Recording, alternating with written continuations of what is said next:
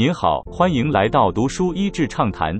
读书益智畅谈是一个可以扩大您的世界观，并让您疲倦的眼睛休息的地方。短短三到五分钟的时间，无论是在家中，或在去某个地方的途中，还是在咖啡厅放松身心，都适合。拉比笔下的智慧之言，这一系列五本书集结了乔纳森多年的文章，就如同他在其他书中分享出来的智慧一般。本系列书也充满了许多值得借鉴、效仿的大智慧。在这里，我想分享几个我觉得最有收获的想法：一、自由是要凭勇气学习的。There is only one way out of the wilderness, and that is learning to be free, however long it takes. 要走出旷野，只有一个办法，就是学会成为一个自由的人，不管要花多长时间学习。自由是摆脱奴隶身份的那一刻吗？那只是个开端。要脱离被控制的思想是要学的，要能为自己做好的决定是要学的，要能够包容一己、和平相处是要学的。有时甚至要经过一个世代才能长出一个新的头脑。以前读过逃离北韩女孩的故事，她很诚实地说，自由让她恐慌。她过去从不需要做这么多决定的。南非曼德拉的故事中，也看到争取自由的过程中，让自己人可以成熟，可以勇敢，可以团结。往往比对抗压制者还更让人灰心丧气。二，领袖是时代的产物。A leader of the people must go at the people's pace.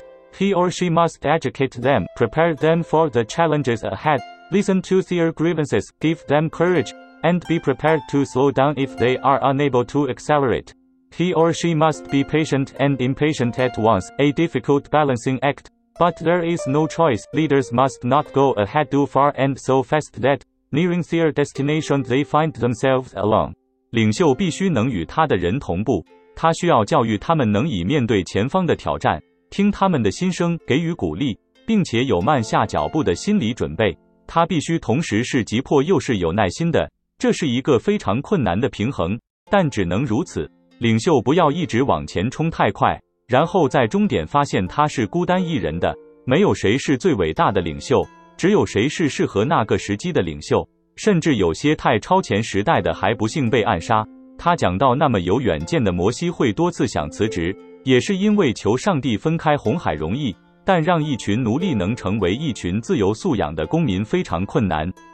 三，没有社群的自由很危险。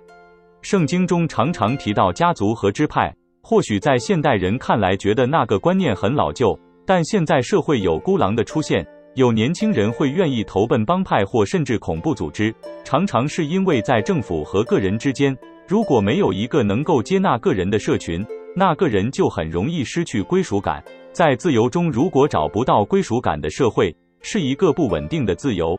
通往自由的道路，往往比我们想象中的还要久，还要长，因为它需要的是人心的转变。今天的内容就到此为止了，十分感谢大家收听《读书一智畅谈》节目。如果对我们的内容感兴趣，欢迎浏览我们的网站 n 点 net 和关注我们的粉丝团“读书益智”，也可以分享给您的亲朋好友。欢迎继续关注我们下一期节目，下次见。